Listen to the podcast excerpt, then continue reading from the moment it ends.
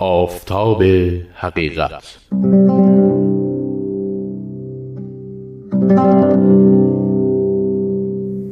بر اساس تاریخ نبیل زرندی.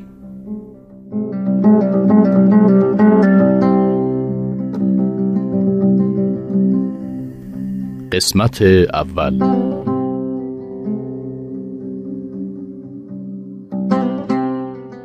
در هنگامی که آفتاب حقیقت اسلامیه به واسطه پیروانی که به فرق مختلفه منقسم و با هم به جدال مشغول بودند پنهان و مختفی گشت کوکب درخشنده هدایت شیخ احمد احسایی از افق شرق طالع گردید.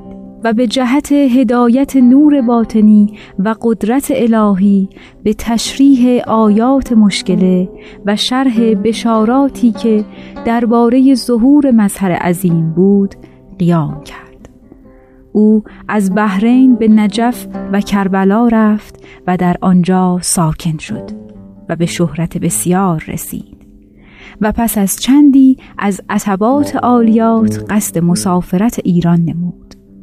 علت اصلیه توجه خود را به ایران از همراهان و یاران خیش مخفی داشت و در ظاهر چنین وانمود کرد که به قصد زیارت حضرت امام رضا علیه السلام عازم مشهد مقدس است. ولی در حقیقت به سرمنزل معشوق می شتافت از راه خلیج فارس عازم شیراز کردیم.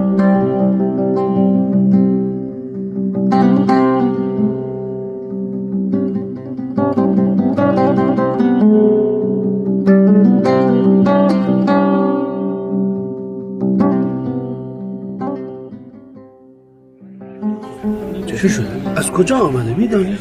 من نمی‌دانم. می‌گویند اهل بحرین است. در نظر سکوت کنید. شیخ می‌خواهد سخن بگوید. جوش فرادهید بسم الله الرحمن الرحیم و به نستعین راستی خانه خدا را علاماتی مخصوص است که جز صاحبان نظر بدان پی نبرند. این مسجد به قایت شباهت به کعبه دارد. من معتقدم کسی که اینجا را ساخته ملحم بوده. بی دلیل این مسجد را در شیراز نساخته. به راستی کمتر کسی راز این سرزمین را می‌داند. بی جهت نیست که گفتند سیراز. در ابتدا بوده است سیراز بعد مبدل گشته به شیراز. حضرت لسان الغیب حافظ میفرماید ببین حلال محرم بگیر ساقر راه که ماه امن و امان است و سال صلح و سلام. آیا محرم سال صلح و سلام است یا اشاره به کلمه ساقر دارد؟ آیا شما در کلمه ساقر دقت کرده اید؟ با حروف ابجد تطبیق داده اید؟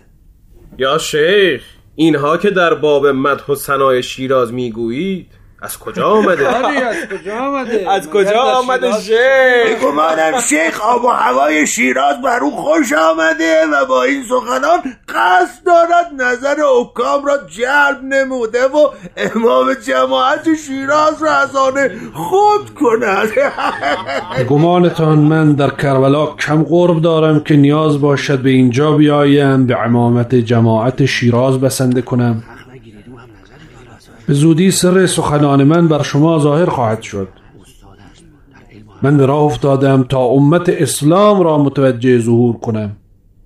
به زودی شما آن روز را خواهید دید و به لقای اینکه انبیای قبل آرزویش داشتند و البته به مقصود نرسیدند مشرف خواهید شد.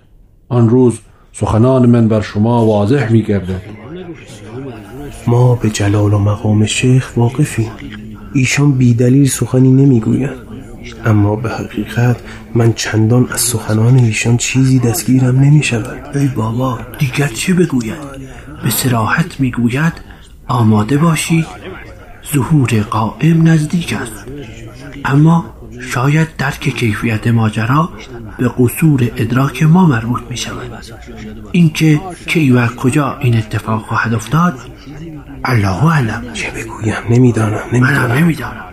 شیخ احمد احسایی پس از مدتی که در شیراز متوقف بود به جهت آماده سازی اذهان مردم راهی یزد شد. در آنجا بسیاری از علما به حضورشان مشرف و از تفاسیر متفاوت ایشان منقلب می شدند. در بین این افراد مردی با تقوا به نام حاج عبدالوهاب و شخص دیگری به نام عبدالخالق یزدی نزدیکترین افراد به ایشان بودند که به علم و دانش مشهور بودند.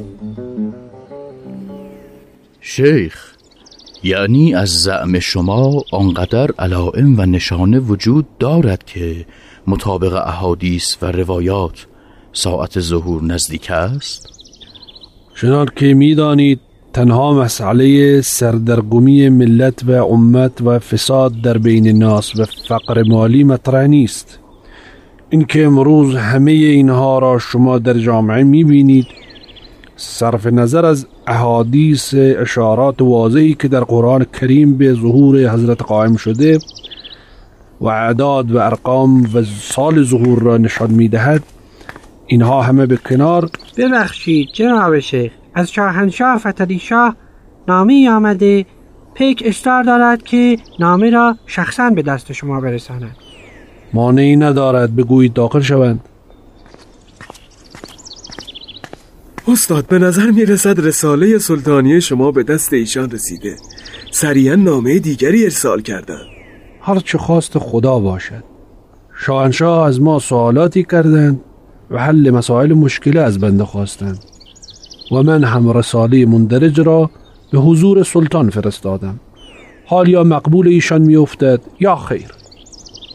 ادب حکم می کند به استقبالشان برویم. این بحث را بعد ادامه خواهیم داد. بفرمایید بفرمایید. بفرمایید بفرمایید استاد. بسم الله بسم الله.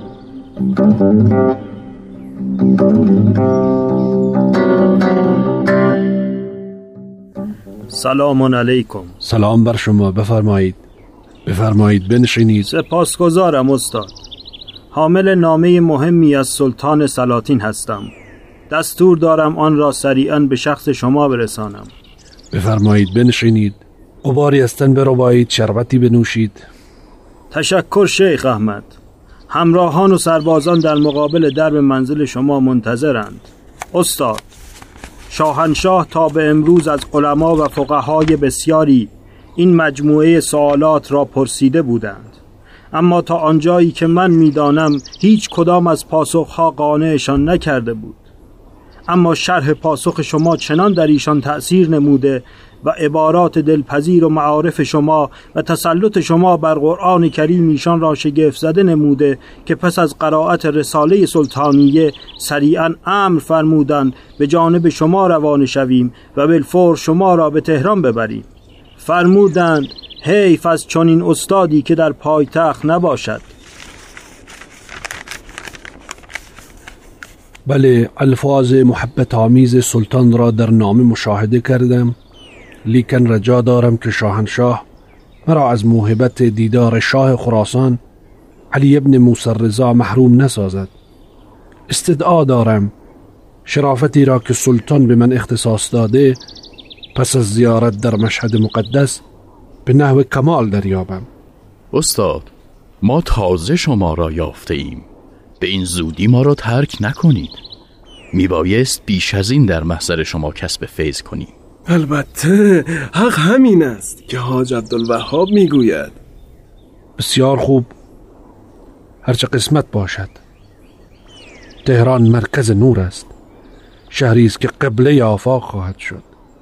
مگر می توانم به آنجا نروم و در آنجا سکونت نکنم؟ اما پس از زیارت مشهد حتما به آنجا خواهم آمد.